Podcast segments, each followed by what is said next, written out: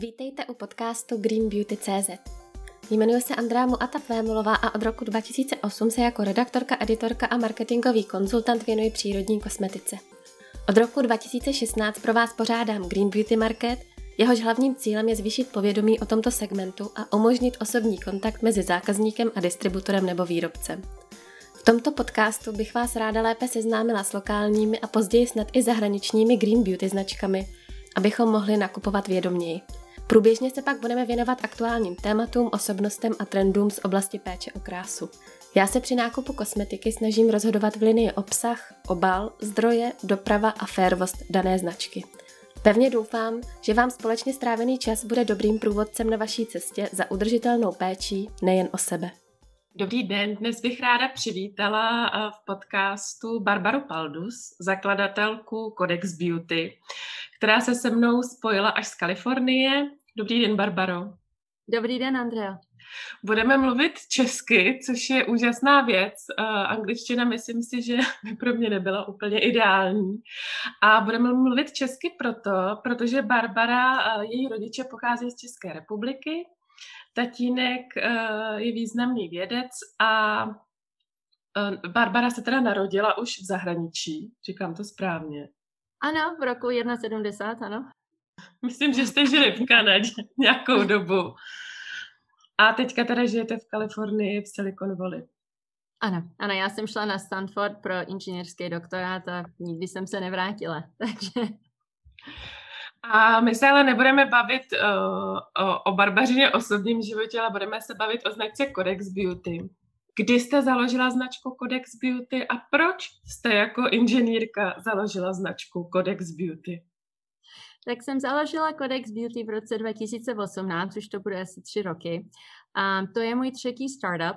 A před spuštěním Codex Beauty jsem strávila a skoro dvě desetiletí, tak 20 let vedoucími inovacemi v spektroskopii, telekomunikací, biotechnologií. Takže pro mě je prostě udržitelnost velmi důležitá. A jak jsem se dostala vlastně do kosmetiky? Mám teď 12-letého syna, který měl těžkou alergii na fenoxietanol v dětských výrobcích. Takže to mě vedlo k pokusu klást otázky výrobcům, ale jako spotřebitelka jsem se nedostala příliš daleko. Poté, co jsem v roce 2017 prodala Fines, jsem se rozhodla, že kosmetický průmysl opravdu potřebuje větší transparentnost a kvantifikativní odpovědi. Takže jsem začala spochybňovat každé tvrzení o mých produktech. Já jsem milovala La Mer a La Prairie. No a protože jsem většinou své kariéry strávila vývojem měřících nástrojů, tak kosmetický průmysl nic nekvantifikoval. Takže tahle zkušenost mě vedla ke kodexu a kodex de facto bych s kodexem chtěla demonstrovat kosmetickému průmyslu, že nejen kvantitativní údaje o všech aspektech produktu jsou relevantní, ale také důležité, aby zákazníci, jako já třeba, učinili ty nejlepší zákupní rozhodnutí a získali opravdu skutečně funkční produkty za nejlepší možnou cenu.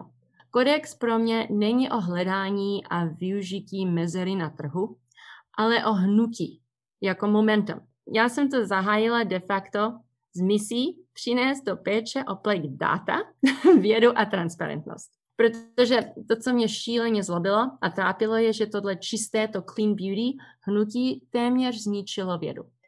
Uh, já jsem vlastně strašně moc přemýšlela o tom, že vy jako vědkyně uh, najednou, teda samozřejmě ten syn vás k tomu vedl, ale najednou se prostě z toho oboru, který znáte dobře a už se vlastně v tom jste jako etablovaná a všechno se vám daří a máte úspěchy a máte patenty a najednou jdete jako úplně do neznámých vod, Uh, tak jako buď jste musela být hodně naštvaná, anebo tam byly i různé další faktory, které vás jakoby vedly k tomu, abyste eh, založila firmu tohohle typu? Kromě toho, nebo jste chtěla nějakou takovouhle kosmetiku pro sebe, nebo jaký byly ještě takový ty další důvody, kromě toho, že jste samozřejmě chtěla přivést tu vědu do toho eh, clean beauty hnutí? Začalo to s tím, že jsem chtěla udělat produkty pro mýho syna. A když jsem prostě začala bádat a prostě jsem začala diskutovat s lidmi, tak lidi začali říkat, no udržitelnost je problém, prostě eh, když se člověk kouká na oceán, tolik toho plastiku, nic není udržitelství, sklo taky není, eh, prostě tak zase užitelství a, a, a kdy já jsem měřila před 20 lety, jsem měřila uhlíkovou stopu planety. A, vyvi, a, a měli jsme instrumenty, které jsme vyvíjeli prostě na na měření prostě, jak to stoupá. Tím pádem furt znám lidi, kteří to měří, furt čtu prostě jejich publikace a opravdu to, co je pravda, je, že za posledních 20 let ta uhlíková stopa se šíleně změnila a stoupá a stoupá a stoupá. A když se koukám prostě na budoucnost pro, pro svý dítě, tak samozřejmě člověk nemůže všechno změnit. Ale když člověk se podívá na kontribuci kosmetiky, tak to je šílený. Jak, jak od plastiku a tak prostě od uhlíkové stopy. Samozřejmě energie je pr- na prvním místě, ale to, to, to je daleko těžší něco změnit. Takže jsem si řekla, musím něco udělat, aby jsme měli planetu, protože já tady nebudu tak za 30 let, ale ta další generace, nechci jim nechat špínu, nechci jim nechat prostě, aby nemo, neměli dostatečně pitelné vody, takže někde se musí začít. A vždycky jsem jako vyráběla instrumenty, velmi jako drahý instrumenty, specializované instrumenty a tak jsem si řekla, no kosmetika je výborná industrie, kde se můžou ukázat tyhle ty změny a pak jiné industrie se od toho můžou taky ponaučit. Takže chcete být vlastně jako takovým prvním uh, pionýrem v tom, že nějakým způsobem vedete tu výrobu, nějakým způsobem stavíte ten koncept, máte vlastně ke všemu uh, studie, jak třeba k obalům, tak k surovinám, k udržitelnosti, k uhlíkové stopě a následně chcete, aby vás vlastně ty další značky byly schopny následovat, protože vy máte ty nástroje k tomu, abyste si tohle pohlídali. Přesně tak, takže chceme udělat uh, jako chce, chceme to změnit, ale někdy prostě, když nikdo eh, prostě nedělá ty změny sám a je to velká investice a, a není prostě příklad, tak jiní lidi se nezmění. Ale když je někdo, kdo to začne opravdu dělat, kvantifikovat a ukazovat, jak je to důležité a lidi si toho všimnou a lidi to začnou opravdu chtít a eventuálně prostě to není jenom, že to lidi chtějí, ale je to poptávka pro ty jiný prostě producenty a tím pádem se věci začnou měnit. Takže de facto my chceme být, jako jsem řekla, hnutí pro změnu. Já mám vlastně vlastní zkušenost, že eh, ta green beauty oblast nebo celkově kosmetický biznis je takový jako poměrně povrchní záležitost. Eh, vždycky je tam důležitý samozřejmě ten vzhled, ale nejenom to, že vy působíte na vzhled jiných lidí, aby byli krásní a z mýho hlediska třeba by měli zdravou pleť spíš, než aby byli krásní, eh, tak zároveň vás ale lidi podle toho posuzují musí se, se třeba účastnit nebo nějakým způsobem prezentovat takovým třeba povrchním způsobem. Jak vám je to jako vědkyni blízký tady ta oblast, že se tam vlastně musí zapojit trošku jakoby jiný, jiný schopnosti, než vy jste třeba celých 20 let používala. Jestli je tam něco, co vás třeba na tom překvapilo, jestli se cítíte komfortně v tom beauty odvětví. Tak abych pravdu řekla, se vůbec necítím komfortní, protože jsem vědkyně ale je mi to jedno. A, a když jsem teď tři roky prostě strávila um, koukat se na tyhle ty krásné lidi a influencerky, takže jsem si připomněla jednu z hlavních lekcí, kterou jsem se naučila od babičky, která byla z Pardubic, a že krása spočívá v lidech. A krása není na kůži, kůže musí být zdravá, ale de facto realita je taková, že, že každý z nás zestárne a nakonec zemře. A to je něco, co lidi si nechtějí prostě uh, uvědomit nebo nechtějí o tom myslet, ale bohužel je to realita, je to biologická realita um, prostě lidstva. Takže pokud tuto skutečnost se přijme, se může elegantně stárnout, zdravě stárnout a starat se víc o to, čím přispíváte k světu, spíš než jak vypadáte. Takže podívejte se třeba na matku Terezu proti Kim Kardashian, jo? To je krásná a ta je opravdu by člověk dneska by, by byla považovaná jako ošklivá a chudá na Instagramu, ale pro mě je to jedna z nejkrásnějších žen na světě díky svým příspěvkům do světa a své obětavosti. Krása pro mě je zdravá kůže, kůže, která nepotřebuje tisíc plastrů, tisíc barev a to je taky mise Codex Beauty, aby jsme udělali alternativu To, to, to je spousta českých básní o kráse a jak je to jako kytka, která vykvete a pak samozřejmě ta kytka umře. Takže... Tak odkvete. Jak vykvete, ano. tak odkvete. Přesně tak. A já jsem ještě chtěla takovou vlastně jednu věc. Uh, vy jako žena, a ono vlastně v tom odvětví Green Beauty je spousta žen, ale tam je možná pro mě třeba taková zajímavost, že ženy vedou firmy a značky trošku jiným způsobem než muži. Uh, máte v sobě víc toho mužského elementu, anebo opravdu jakoby vedete tu firmu jako žena prostě víc třeba intuitivně. Samozřejmě jsou tvrdý data v některých oblastech, eh, jsou studie, jsou prostě přístroje, ale zároveň si myslím, že ta žena dokáže být úžasně intuitivní. A tak jsem si chtěla zeptat, jestli tady těch svých uh, výhod využíváte ve vedení svých firm. Tak já si myslím, že žena může být jak technická, tak intuitivní. A to je daleko mocnější prostě než jeden nebo druhý. A tím pádem z toho ženy můžou mít daleko větší výhody. Jako s mým technickým zázemím chápu třeba, jak funguje balení. Problémy s materiály, recyklovatelnost na, prostě na úrovni. Takže já můžu vidět, co bude za pět let technicky. A pak ta intuice mě může přinést de facto, co pomůže lidem a co by lidi zajímalo. Tak abych, abych byla prostě upřímná a nechci být tady arrogantní, kodex je prostě, já vidím, co bude kodex v příštích pěti letech a jaké problémy bude lišit. A pak ty problémy mám kapacitu, protože mám tu technickou prostě fundaci, jako a, být dobrý manager, takže je to, je to kombinace prostě ty intuice a, a ženský normálně mají víc péči o lidi. Takže mm-hmm. taky ty skupiny vést prostě, um, aby byli šťastní, aby byli motivovaní, aby byli konfidentní, um, ale taky zase technicky a ty dáta, takže prostě v obě strany na to, že jste, řekla bych, začínající značka, respektive už nevím, jestli ještě je to startup, nebo už to není startup. Startup, startup to je furt. Takže na to, že jste startup, tak ten tým je jakoby veliký a uh, musíte tam mít určitý jako dovednosti, jak s těma lidma pracovat. Takže a myslím si, že vlastně faktor, že chcete, aby vaši zaměstnanci byli šťastní, spokojení, aby eh, vlastně sdíleli ty vaše myšlenky eh, a nejenom, nejeli jenom na výkon, ale prostě jeli na takovou jako harmonii, řekněme i vnitřní, i vnější, tak to si myslím, že je velká výhoda jako žen. Přesně tak a třeba když mají zdravotní problémy, tak se starám, aby se uzdravili, nebo když něco nechápou, tak vezmeme čas, aby, abych jim to vysvětlila, protože pro mě je to velmi důležité, aby lidi chápali taky, proč děláme to, co děláme a tím pádem můžou mít taky nápady.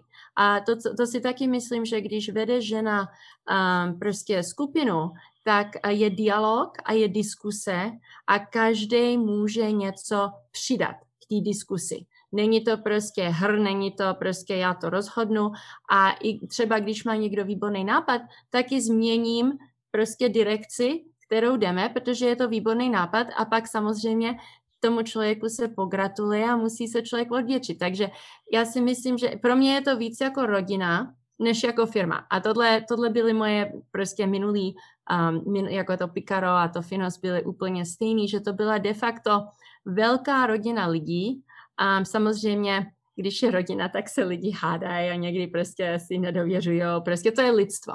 Ale člověk to může z toho udělat něco, co je opravdu, jako jak bych to řekla, kde lidi se těší do práce, kde se opravdu cítí, jako že um, jsou část, jsou část něčeho většího v jejich životě a kde prostě se cítí, že když udělají kontribuci, tak budou víceméně odměněni.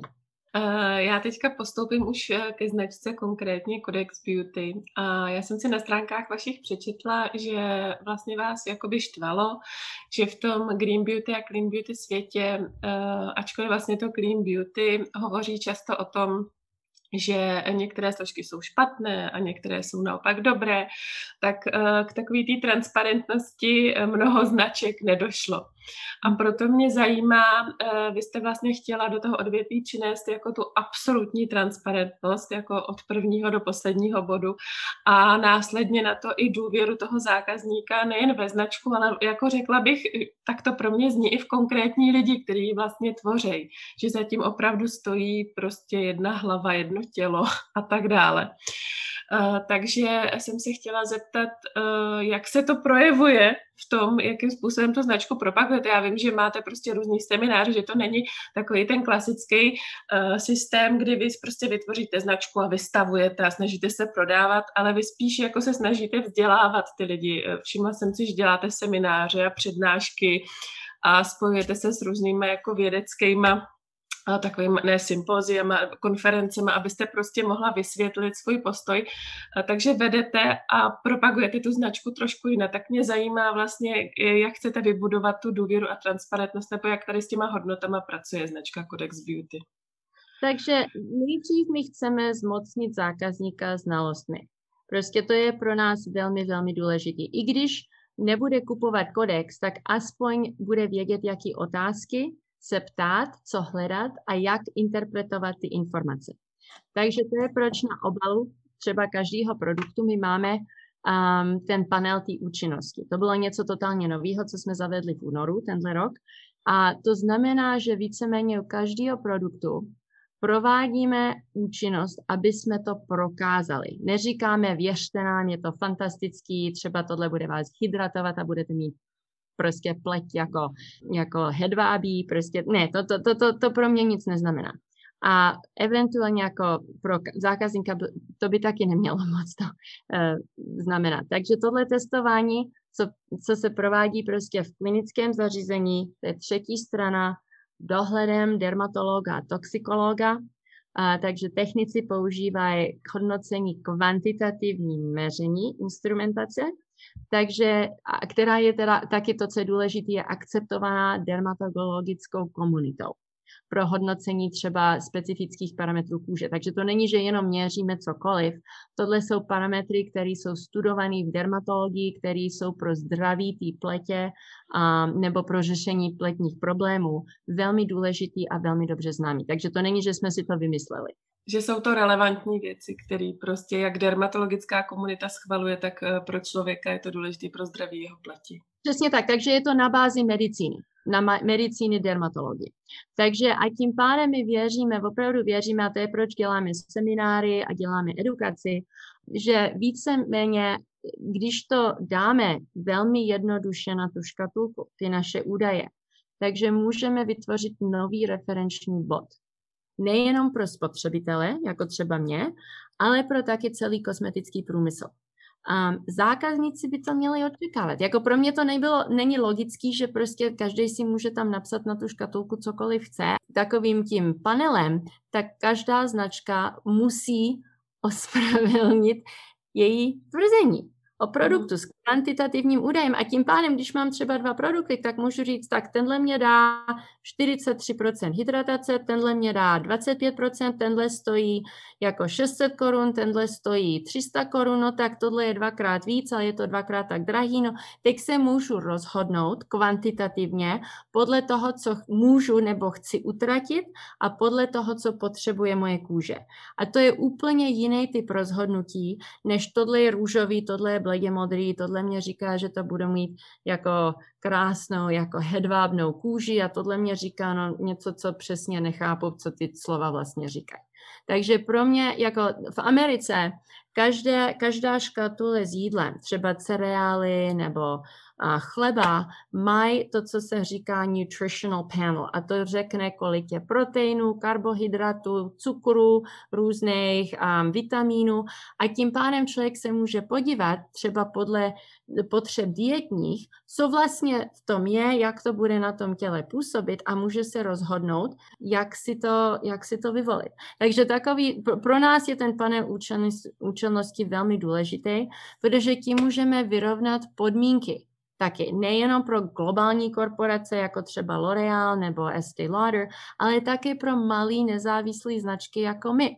Takže a tím pádem se eliminuje nejasnost jo, ohledně účinnosti Takže nakonec ta konečná formulace, což je to, co se testuje, protože zase lidi mluví, tenhle ingredient působí takhle, tenhle ingredient působí tak. Vitamin C třeba, to je, je výborný příklad. Když se to špatně formuluje, tak ten vitamin C se z toho ztratí a není tam. A můžeš říct, že jsem tam dala třeba 5%, ale realita je, že tam je třeba půl procenta. A proč bych tím pádem platila tolik za něco, co nebude působit? Takže ta formula, ta finální formulace je to, co se musí měřit a to, co pak lidi můžou porovnávat. A tím pádem pak lidi vidějí, třeba tohle je šíleně dobře působný, ale je to příšerný pro planetu. A pak se můžou rozhodnout, no tak tentokrát si to prostě dopřeju, ale vím třeba, že musím prostě třeba jít pěšky do toho obchodu, abych prostě si moji stopu uhlíkovou zmenšila a tím pádem pak si to můžu koupit, protože jsem šla pěšky prostě pět kilometrů, abych si to koupila. A pak lidi zase můžou kvantifikovat prostě jak se chovají a zase co přinášejí zpátky k světu. A pro mě tohle je náš cíl. No, protože vy vlastně místo eh, marketingových claimů, eh, kdy jakoby, že to zjemňuje, hydratuje, překrásně prostě vyhlazuje eh, a tady ta složka působí, já nevím, jakým způsobem třeba rozjasňujícím tak vy vlastně tam máte eh, ten panel, jak jste to nazvala, který konkrétně říká, co, jakým způsobem eh, ten improvement, jako to zlepšení prostě Tak, jako kolik to bude hydratovat. Ne, že to hydratuje, my víme moc dobře, že to hydratuje, ale kolik to hydratuje, nebo kolik to prostě tu kožní bariéru vylepší. Tím pádem nebudete ztrácet vodu, nebo kolik de facto, jako jak vám tu kůži to udělá, aby byla víc elastická, nebo aby byla víc, um, jako jak bych pevná. Takže prostě to se všechno může kvantifikovat. A mhm. protože třeba dermatolog vám řekne, že spousta lidí třeba nechápou, že si moc vysušili kůži a myslí si furt, že je mastná, ale to není mastnost, to je, to, to je víceméně um, z těch buněk, když je to moc suchý, tak to je sérum, který utíká z těch buněk a přitom furt si to vysušují, vysušují a najednou dostanou třeba dermatitidu. Eh, probrali jsme tu důvěru a transparentnost a teďka bych se chtěla věnovat obalům. Mm-hmm. Já jsem četla eh, mnoho informací, co se týká vlastně, který jakoby vy posíláte i směrem k novinářům a směrem k, jak k veřejnosti odborný, tak k veřejnosti koncový, který se týkají toho, proč vlastně jste zvolili plasty, Zvolili mm-hmm. jste pro své tuby polyetylen a ten mm-hmm. polyetylen je ale z rostlinných zdrojů.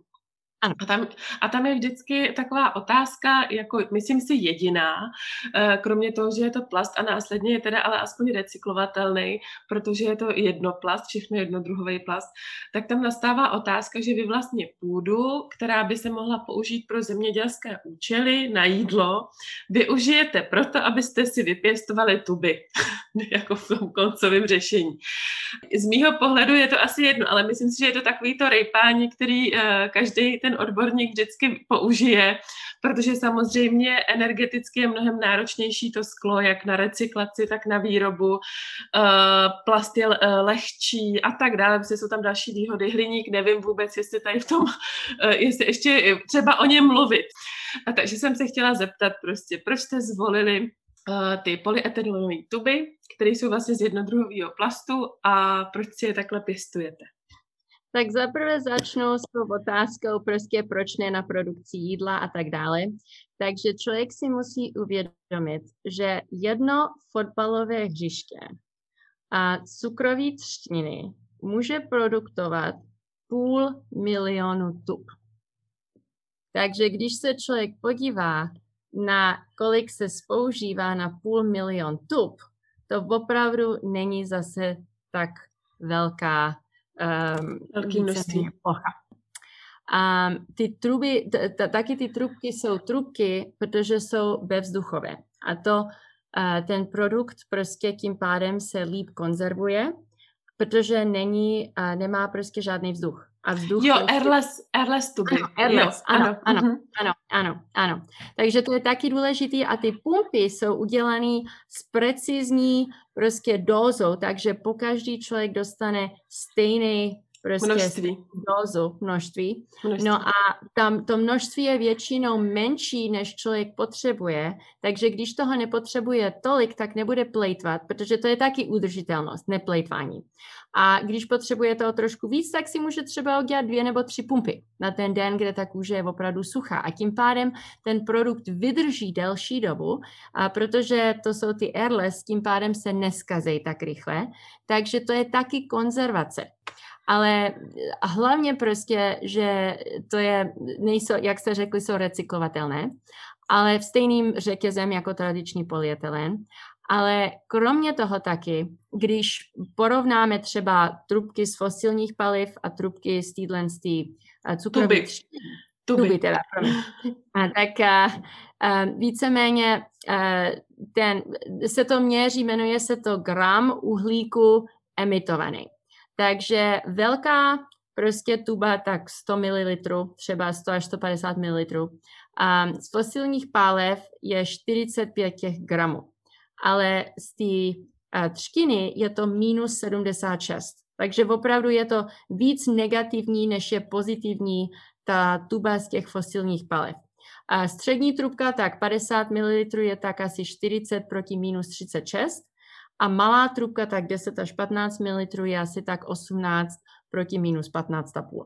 Takže a to je, Barbaro, promiňte, to je z jakého důvodu, že to je takhle v tom mínusu? To je protože se to pěstuje jako rostlina a zároveň... rostliny, aby rostly, potřebují uhlík a tím pádem tahají ten karbon dioxid z atmosféry. Tím pádem ty rostliny absorbují um, víceméně ten karbon dioxid Uh, takže, takže to, to začne být negativní. Plus um, ta fabrikace uh, toho plastiku um, používá jako víceméně um, se, se veme ta třtina, ta extrakce se dělá tím, prostě, že se to zmáčkne pod velkým lisuje, lisuje. lisuje. Tím pádem se z toho dostane ta šťáva a z té pak se dělá ten polyetylén, ale furt zbyde celá ta struktura, ta celulóza a tu celulózu pak čistě spálej a tím generují tu energii pro tu fabriku. Takže ta fabrika taky nepoužívá um, víceméně uh, tyhle ty, uh, paliva, palivy nebo metán nebo prostě tyhle ty věci. Takže ta fabrika je taky postavená, má taky solární energii, takže ta fabrika sama od sebe taky má nulovou stopu. Takže to je velmi dobře rozmyšlený od začátku až do konce a pak um, to, co není spálený, prostě to, co ještě má jistý ty nutrienty, jsou daný zpátky na ty pole, kde to, takže třeba ten... Um, jako hnojivo. Jako, jako hnojivo. hnojivo, přesně tak, takže uh, já jsem si, co je nitrogen, dusík. Takže uh-huh. ten dusík, který je velmi důležitý, se dá zpátky do té země. Takže mhm. opravdu nic všechno je zase spotřebovaný a i když něco zbyde, tak třeba ta energie se dá zpátky na tu síť, takže opravdu jak se to fabrikuje a pak je transport lodí protože loď má nejmenší karbonovou, prostě uhlíkovou stopu, buď vlak nebo loď. Cokoliv je něco v letadle, tak to je velmi, velmi drahý jako eh, z, ty, z perspektivy uhlíkové stopy. Tím můžeme opravdu udržet tu negativní uhlíkovou stopu, a pak říkáme, no podívejte, když třeba jedete autem pro jeden produkt do obchodu, tak všechno tu práci, co my děláme, vyhodíte do vzduchu. Vyloženě mm. prostě jako zase ten oxid uhličný vyhodíte zpátky. Takže se snažíme, jako třeba s těma mejdlama, jsme dělali analýzu prostě ty, ty uhlíkové stopy a pak jsme zjistili, že pro to celý mejdlo, když lidi mají půlhodinový sprchy s horkou vodou proti třeba tříminutový sprše, tak to totálně všechno zase tu práci, co jsme dělali, vyhodí zpátky ten uhlík do vzduchu. Takže to, co je taky, to je proč ta edukace, aby jsme šli zpátky, proč, proč se snažíme edukovat, je, aby lidi taky začali chápat, um, jak víceméně um, jejich chování má impact ekologický na svět. Takže my můžeme dělat absolutně všechno, co můžeme, ale prostě lidi musí taky kooperovat. Takže chcete vlastně ty svoje zákazníky nejen, aby teda kupovali vaše zboží, ale zároveň se je snažíte zvědomovat, aby vědomně činili určitý kroky, kromě toho nákupu těch vašich produktů, ať už třeba ve sprše nebo cestou do obchodu? Děláme studie třeba sklo proti, protože my taky pro ty oleje jsme používali sklo, protože zase um, oleje můžou mít chemickou reakci, tak jsme chtěli něco, co je neutrálního, ale to sklo zase, sklo je těžký, takže transport stojí hodně uhlíků. Sklo se může taky rozbít. Takže to jsou dva velký problémy skla a barevný skla je něco, co se nemůže být recyklovaný. Možná některý hnědý skla třeba z pivních flašek, anebo jistý specifický zelený skla, zase hlavně pivní flašky, ale když se člověk kouká třeba na ty flakony pro voňavky, které jsou tak iridescentní a prostě mají růžovou barvu nebo modrou barvu, to se nedá recyklovat. A to zase lidi musí chápat. Takže když třeba bychom měli sklo, tak to bude čistý, protože to je, co se může recyklovat. My furt hledáme nové technologie, takže dneska používáme prostě z té třtiny ty plasty, za pět let to možná bude totálně nový materiál, který ještě není vynalezený. A musíme to hlídat a furt se učit, učit, učit. A já se zeptám, Barbaro, eh, jenom eh, vlastně, když jste vyvíjeli ty tuby, tak to jste přesně jako podle nějakého vašeho zadání, oni to celý jako vytvořili, vyrobili, anebo to byla nějaká firma, která něco podobného už dodává a vy jste si ten, to jejich řešení zvolili jako z mnoha. Takže, takže byla to firma, která produkovala plasty ale museli jsme je k tomu, tohle z tomu jako stoprocentnímu konceptu opravdu přimět. A museli jsme jim garantovat, že to koupíme, museli, protože jinak by to bývali neudělali. A teď prostě, teď samozřejmě taková densita, prostě to je nižší densita a ta pumpa je vyšší densita toho polyetylenu. A teď chceme, aby všechno bylo z vyšší density, protože když mluvíme prostě s těma recyklačníma centrama, tak říká, že ta vyšší densita toho polyetylenu má daleko větší hodnotu, tím pádem oni to můžou prodávat, tím pádem proto je trh a pak z toho se můžou dělat další flašky nebo jiné věci, takže teď víceméně je, je víceméně pušujeme opravdu je k tomu Eh, teď říkáme tak, za rok chceme, aby všechno bylo tvrdý plastik, jako stejná pumpa, ale ne už tato tuba, musí to být cylindr a pak eventuálně chceme, aby ten cylindr se mohl prostě eh, odpojit, aby pak eh, ta pumpa zůstala, takže furt neprodukujeme pumpy. Měli jsme kliku, že prostě Brazi, prostě v Brazílii chtěli opravdu udělat něco nového, chtěli demonstrovat, že z té cukrové třtiny se může udělat lepší plastik, um, plastický tuby a jsme, prostě měli jsme opravdu šanci, že nás poslechli. Mluvíme s hodně jinýma kompániema, který nám řeknou, vy jste se zbláznili, my prodáváme tohle, a tohle lidi nikdy nebudou chtít a my máme prostě z toho máme výborný získy a tady jsou dveře. Takže to není tak, že vlastně vy eh, si vezmete celý široký trh a vyberete si nějaký obal, tak jak se to dělá běžně, ale máte přesnou představu, co chcete a toho výrobce vlastně oslovíte s tím, co po něm chcete a pokud je to ochotný pro vás vyrobit, nebo není. Je to tak. Přesně tak. A když není, tak najdeme někoho jiného a hledáme a hledáme a hledáme.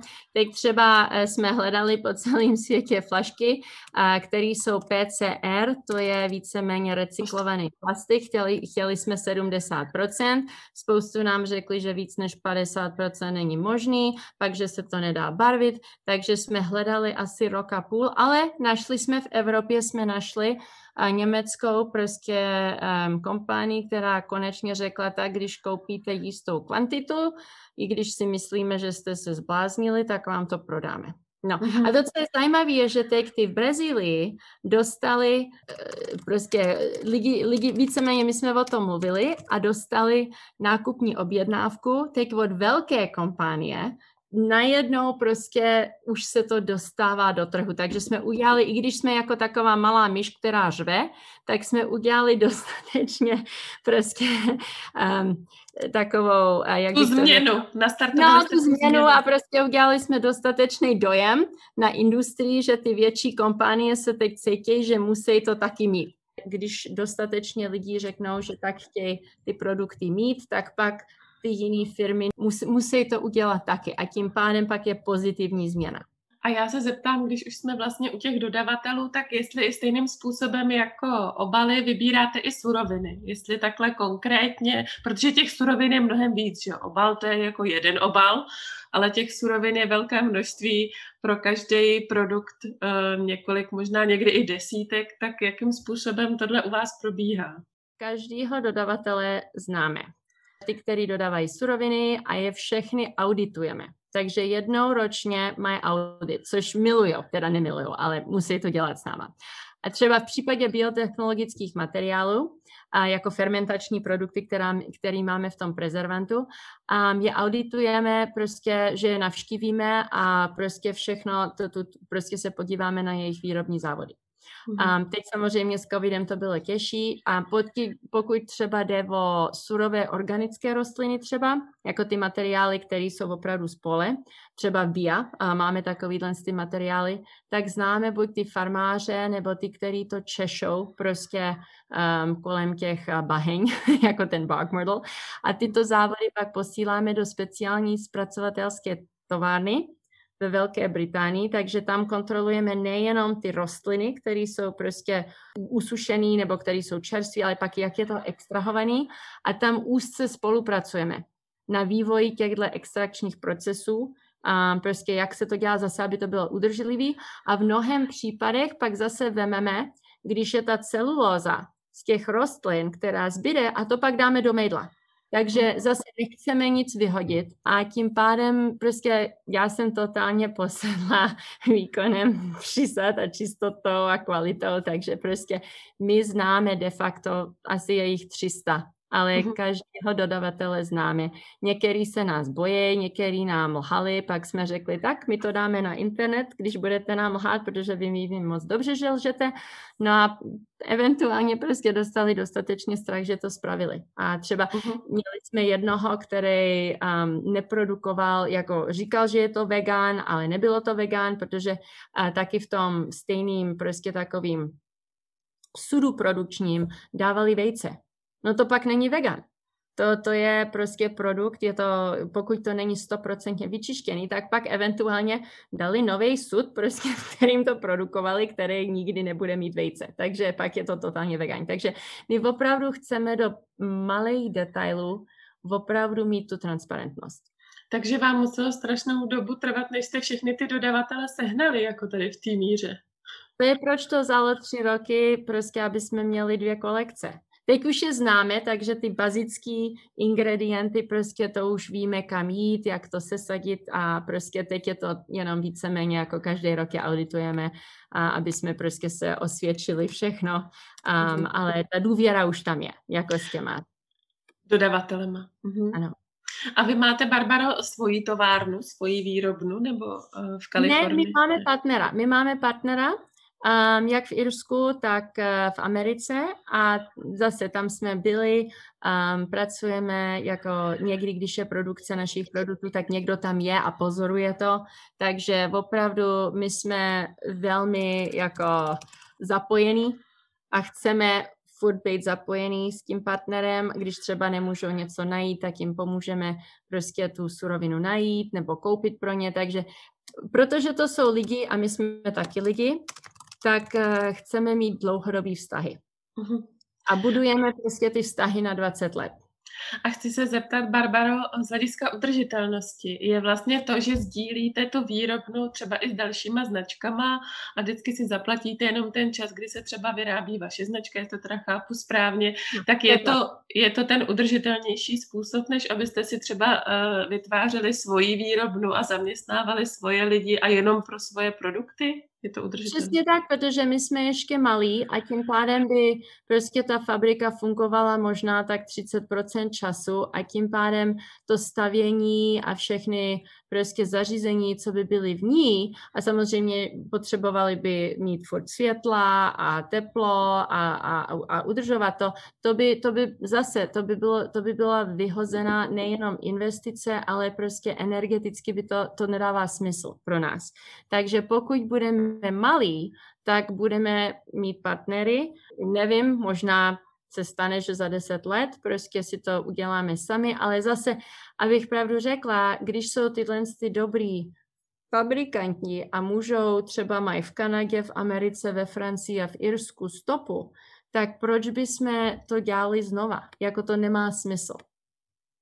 Takže vlastně nejenom ty udržitelné důvody, ale i jakože podpoříte vlastně něčí biznis tím svým biznisem a tak dále. Teďka už bych se trošku věnovala konkrétně produktům, protože většina Green Beauty značek začíná tak, že třeba vytvoří mýdlo, olej a vy vlastně už tu první řadu BIA jste měli hodně postavenou na emulgovaných produktech.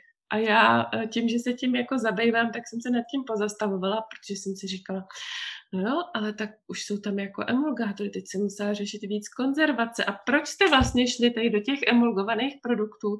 Protože ty, musí, ty taky nemusí každému vyhovovat a je to takový možná jako trošku tenký let, ale asi tam nějaký důvod byl, tak ten mě zajímá.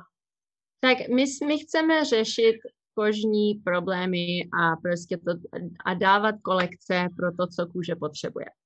První a nejvíc bazický potřeb kůže je hydratace. Oleje nehydratují, protože neobsahují vodu. Takže vytvářejí prostě na pokožce takovou lipidovou bariéru a ta pomáhá udržovat vlhkost. Ale nedají hydratace, takže pokud chcete udělat zvlhkovač, se musí vyrobit krém, protože ten krém musí mít vodu a tím pádem je emulsifikace, protože samozřejmě voda a olej nejdou dohromady. Takže um, podobně taky oleje obvykle nepronikají přes kožní bariéru. Takže pokud chcete dodávat třeba antioxidanty do pokožky, musíte zase formulovat sérum. Ne, ne tak tlustý krém, protože zase se to musí dostat skrz tu kožní bariéru, což není jednoduchý, protože kožní bariéra uh, prostě je, je, je, prostě je, je tak stavená jako zeď, aby se nic nedostalo skrz, protože aby nebyly infekce, ale prostě když člověk chce prostě ty antioxidanty tam dostat, třeba aby pak ta pokožka mohla zase udělat kolagen a tak dále, tak, tak se to musí formulovat zase s vodou. Um, mídla, to si může každý vyrobit doma, takže na této frontě jsme byli totálně, teda já jsem byla posedla tím, že um, aby ty produkty byly přátelský k mikrobiomu, protože zase mikrobiom je součástí uh, kožní bariéry, velmi důležitá část, když mikrobiom se poruší, tak pak můžou být exémy a dermatitida a daleko větší problémy, takže náš přístup byl poprvé udržovat ten mikrobiom, být přátelský k tomu mikrobiomu. A to je těžký udělat s mejdlem, protože mejdlo je těžce alkalin. Zasadíte takže a taky jsme chtěli mít nulový odpad.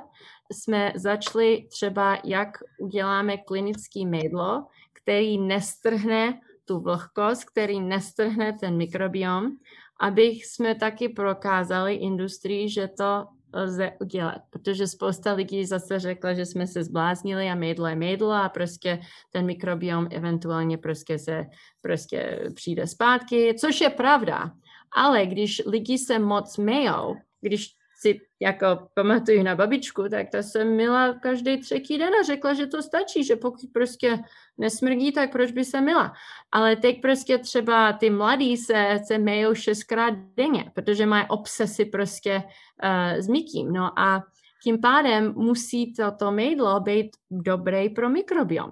Takže v takovém případě, kde nic neexistuje ještě, takže se snažíme posouvat ty hranice, což je samozřejmě taky technická zábava, ale um, to je, proč jsme nezačali jedině s volejema a s mejdlama, protože i když, jsme, i když máme mejdla, tak to jsou totálně rozlišný mejdla než něco, jako já si můžu udělat mejdlo v kuchyni, to není tak těžký udělat mejdlo a samozřejmě, když člověk nemá ty technické znalosti, tak udělá, co zná naše mejdla jsou jiný mejdla a velmi budou jiný mejdla, než to, co je na trhu. Uh-huh. A zároveň v těch mídlech, tuším, zpracováváte nějaký odpad, uh, který vlastně potom jakoby uh, přetvoříte v nový produkt, je to tak?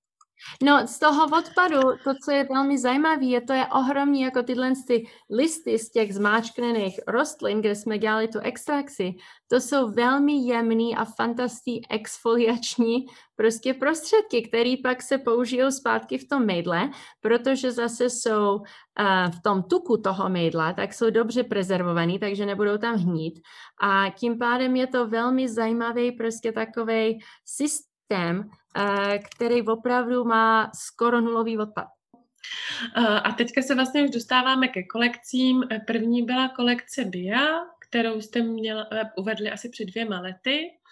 A teďka vlastně přišla před dvěma měsíci kolekce Antu, teď nevím, jak se čte, je tam přihlasovaný Antu, új. Antu, ano, Antu, Antu. Antu.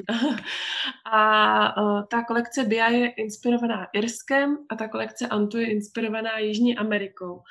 A já jsem si říkala, proč teda jakože Irsko a Jižní Amerika? My se zaměřujeme zase na funkci těch kolekcí. Takže BIA je zaměřená na hydrataci pro mladší pokožky, které potřebují pouze hydrataci. Mla, mladší pokožky jsou velmi, velmi, jak, jak bych to řekla, schopný se zhojit a tak dále. Takže jako když člověk stáne, um, jak samozřejmě většinou lidí se projevuje jistý zánět v té kůži a ze všech věcí, a kterým jsme vystaveni, tomu říkáme expozom, nebo expozice. A ta se skládá třeba z UV záření, znečištění prostě ovzduší. Mhm. Ano, ovzduší, přesně tak. a jakmile víceméně začnete počítovat větší stres nebo hormonální změny, třeba těhotenství, um, nebo třeba vaše strava není dokonalá, což samozřejmě já, já jsem dobrý případ toho, jako když je dort, tak nikdy nemůžu odolat, um, tak začne zánět a ten zánět pomalu prostě roste a roste a roste a tím pádem ten expozom um, vytváří v celém těle a taky v pokožce samozřejmě reaktivní oxidační látky. A to je třeba neutralizovat. A to je prostě cíl těch antioxidant a to je víceméně účel antu. Takže kolekce je zaměřená víceméně na ochranu, obnovu a posilnění této kožní bariéry a taky zaměřuje se na řízení toho reaktivního oxidačního stresu v pokožce při podpoře samozřejmě mikrobiomu, protože vždycky podporujeme ten mikrobiom. A když jsme mluvili s našima etnobotanistama, a teď prostě to je, proč jsme v Irsku a proč jsme v tom Chile, tak vyhodnotili rostliny z různých oblastí a zjistili, že irské rostliny, které rostou v oblasti se silným větrem, chladem, um, jsou velmi dobře přizpůsobený k udržení své vlhkosti. Zatímco rostliny třeba z těch Andech a v Chile jsou vystaveny spoustě slunce a stresu, takže se připůsobili k reaktivnímu oxidačnímu stresu, protože spoustu slunce, málo vody a prostě hodně větru a stresu pro rostlinu dělá stejný oxidační stres. A tím pádem, když jsme proskoumali taky ty mořské řasy z Irska, které obsahují minerály um, a prostě teď zkoumáme rostliny z Indie a z Arktidy, tak vidíme, jak ty různé rostliny můžou působit. A pak proč nic z Česka? České rostliny, já jsem studovala literaturu, jsou velmi zajímavé, ale zase nejsou, nerostou v oblastích extrémním počasí. Tím pádem, i když mají výhody, tyhle výhody nejsou tak vyznamenané jako z jiných rostlin. Čes, eh, v České republice, jako já, já, já můžu, já mám, ten, eh, já mám tu publikaci, takže tam se koukali na třeba maliny, na jahody, na, co to bylo, ostružiny, Um, a pak taky měli, a, a některé ty rostliny, které třeba rostou v České republice, taky rostou um, v Americe, uh, teda uh, v Irsku, takže třeba lípový květy, to, to je prostě, to je taky v Irsku, um, nebo uh, bezový květy, to mají taky v Irsku, takže je spousta rostlin, které jsou taky v Irsku, um, který jsou v České republice, ale třeba proti malinám nebo ostružinám, který mají fantastické antioxidanty, tenhle maký nebo murta nebo murt, mají tisíckrát tolik těch antioxidantů.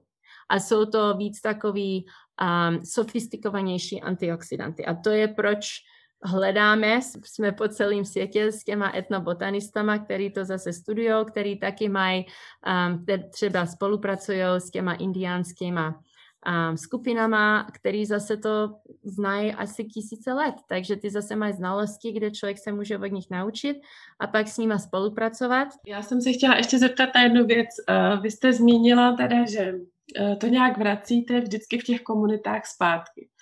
Uh, takže nejdřív se jako vyhledají ty, řekněme, chcete hydratační řadu, to je ta řada BIA, takže vyhledáte ty rostliny, které by pro to bylo ideální, zvolíte Irsko, a pak ano? tam nějakým způsobem v tom Irsku fungujete, abyste to té komunitě i nějakým způsobem vraceli, nebo to už vlastně ten fair trade koncept je spíš až v těch v té Jižní Americe? Nebo ne, tak, tak třeba v Irsku teď budeme uh, podporovat, uh, ta, takže samozřejmě podporujeme ty organické farmáře, ale taky v Irsku um, je skupina lidí, který dělají sklízně, jako třeba, já nevím, jak se to řekne česky, ale bog myrtle. Um, to je jedna rostlina, která roste u bažen a to, to, to se nedá kultivovat jako na farmě, takže jsou lidi, kteří prostě to češou a který dělají sklízeň jednou každý rok, jenže to jsou zase lidi, kteří nejsou tak dobře placení a takže těm se snažíme opravdu zase dát něco zpátky, aby, měl, aby jsme jim zlepšili život. Protože ty zase mají znalosti, to jsou zase jako ty irský, ty irský tradice jdou zpátky ke Keltům jako z roku 400 tisíce, takže to je zase přes tisíc let znalostí. V té Chile to jsou víc bazické potřeby, od čerstvé vody do bazické edukace, třeba internetu, školy, aby se podporovali, um, aby měli, aby mohli mít medicínu moderní. Takže to jsou daleko víc bazické potřeby. V Irsku tyhle ty bazické potřeby už mají, ale mají zase třeba jiné potřeby, aby podporujeme, aby se to sepsalo všechno a publikovalo. Takže to záleží prostě, s kým pracujeme teďka ještě jsem chtěla zmínit to Antu. Vlastně já jsem viděla denní rozjasňující a noční krém. A ještě máte další produkty teďka nově? Ano. Serum je, um, je to spray takový, jmenuje se to Radiance Mist, takže to je takový zvlhkovačí spray, ano. A pak je, teď budeme za dva týdny a budeme ještě mít, to je víceméně um, čistič, um, ale který je na bázi gel, takže to je, to je pro pleti a takový gelový čistič pro pleti, který mají víc oleje. Ten mhm. BIA je pro suchý pletě, tohle je pro olejovitý pletě a pak budeme mít taky oční krém, a který pomáhá s vrázkama kolem očí. A hlavně tu, tu unavenou černou kůži. Kruhy, no kruhy, ano. ano. Ale já jsem chtěla ještě zmínit, uh, možná tady v té souvislosti, bavili jsme se o tom, že uh, kodex chce vlastně i změnit trošku nahlížení na ten uh, beauty business, že to není jenom o kráse, ale je to vlastně i o té vnitřní kráse a o tom, co ten produkt všechno dokáže, aby byl funkční, aby zase sebou nenechával takovou nějakou jako hlubokou stopu, ale aby ta uhlíková stopa byla co nejmělčí. Ale chtěla jsem se zeptat, kdyby, když by to měla být nějaká tvář té značky, eh, kdo by to třeba byl? Protože vy jako vědec eh, eh, vlastně ohledně té značky edukujete konzistentně. Ale teďka možná, nebo potřebuje kodex nějakou tvář, nebo tohle Já si stačí? nemyslím, protože co je tvář vědy? Jako je to Marie Curie nebo Einstein, nebo prostě co je, věda nepotřebuje tvář. A to je zase taky věc, co, co ta kosmetická industrie chce, chce udělat, aby prostě to marketing bylo zjednodušený. A já bych řekla, že my nepotřebujeme tvář. Naše tvář prostě, naše, naše tvář je tenhle ten uh-huh. efikační panel. To je, to je naše tvář. A jako jak bych to řekla, nepotřebuji, já nechci mít jako herečku nebo nechci mít prostě, protože jako jak bych to řekla, ty lidi, kteří to používají, jako to může být jakákoliv rasa, jakýkoliv věk, uh, muži, ženský, lidi, kteří si nejsou jasní, jestli jsou buď muži nebo ženský, prostě já nebudu diktovat. Hydratace je hydratace, jo, kožní bariéra je kožní bariéra a teď budeme taky dělat instrumenty na měření, aby lidi si to mohli změřit, aby prostě nejenom hádali, nebo si mysleli prostě, že mají třeba olejovou nebo suchou kůži. A to nemá tvář nemá tvář a zároveň je tam ta rovnost, protože vy máte značku, máte produkty, které jsou vlastně pro kohokoliv a kdybyste jim tu tvář dali, tak pak už by to vlastně bylo třeba jenom pro někoho, že ten člověk by se mohl srovnávat. Přesně tak, takže když se podíváte třeba na náš Instagram, tak uvidíte všechny možný typy lidí. Starší, prostě uh, mladší, ženský, muže, všechny možné prostě barvy pleti.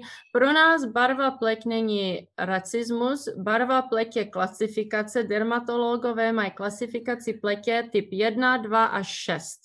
A to je prostě kvantita melaninu, Jo, tam může udělat různé barvy, ale to je kvantita melaninu v kůže a to je tím pádem, jak pak ta kůže reaguje ke slunci a jak pak může mít rakovinu prostě z toho expozomu zase. Takže pro nás je to něco totálně vědeckého.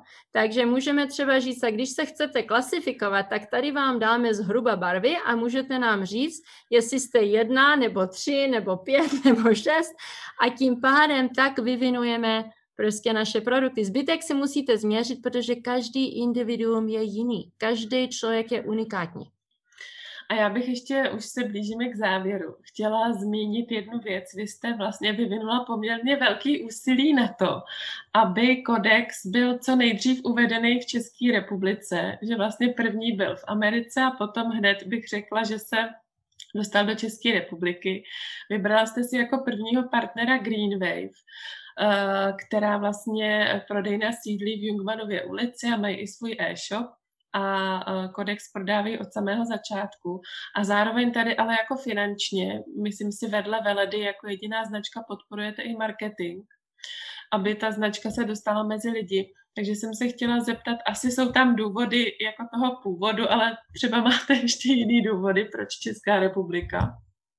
No, když jsme poprvé začali, tak jsme byli na expozici v Německu a tam byly prostě obchody ze všech možných zemích. Takže my jsme velmi silní v Irsku samozřejmě, protože pro ně ta irská značka to je takový nacionalismus. A v Americe jsme, jsme taky šíleně tak silní v Rusku, protože ty se zase zajímají o tu vědu a za ty data. A když jsme byli právě na této expozici, tak mnoha jako třeba francouzských, německých obchodů se nezajímali o vědecký prostě založení nebo biotechnologii, ale Denisa viděla prostě tu udržitelnost, Denisa viděla potenciál, tím pádem já jsem využila naše šance a jsem jí šíleně vděčná za tu příležitost. No a pak prostě jedna věc vedla k druhý a samozřejmě rodiče řekli, no ty jsi v Praze, no to bys měla víc podporovat. No a tak samozřejmě teď to, teď prostě, protože zase jako když vidíme třeba eh, v Polsku nebo v Rusku, lidi schápají tu vědu. To je to, proč jsem si řekla, no budu podporovat Českou republiku, protože de facto mám českou krev, tak prostě srdce jako když jsem byla poprvé v Praze v 91., tak to mám taky důvod personální, abych mohla prostě zpátky do České republiky. Takže se sem vracíte a nejen, teda asi rodiče vaše tady žijou zpátky, nebo ne? Ne, ne, ne, ne ty jsou ještě v Kanadě, ty teď mm. těm je přes 80, takže bohužel nebudou moc tolik lítat v letadle a pro zdravotní důvody, ale já miluju prostě Pražský jaro, je něco, co mám od 91. prostě moc blízký k srdci ta, ta hudba, prostě kultura, muzea, Pražský hrad, Karlův most, prostě to je, pro mě to je nenahraditelná prostě věc. Mhm.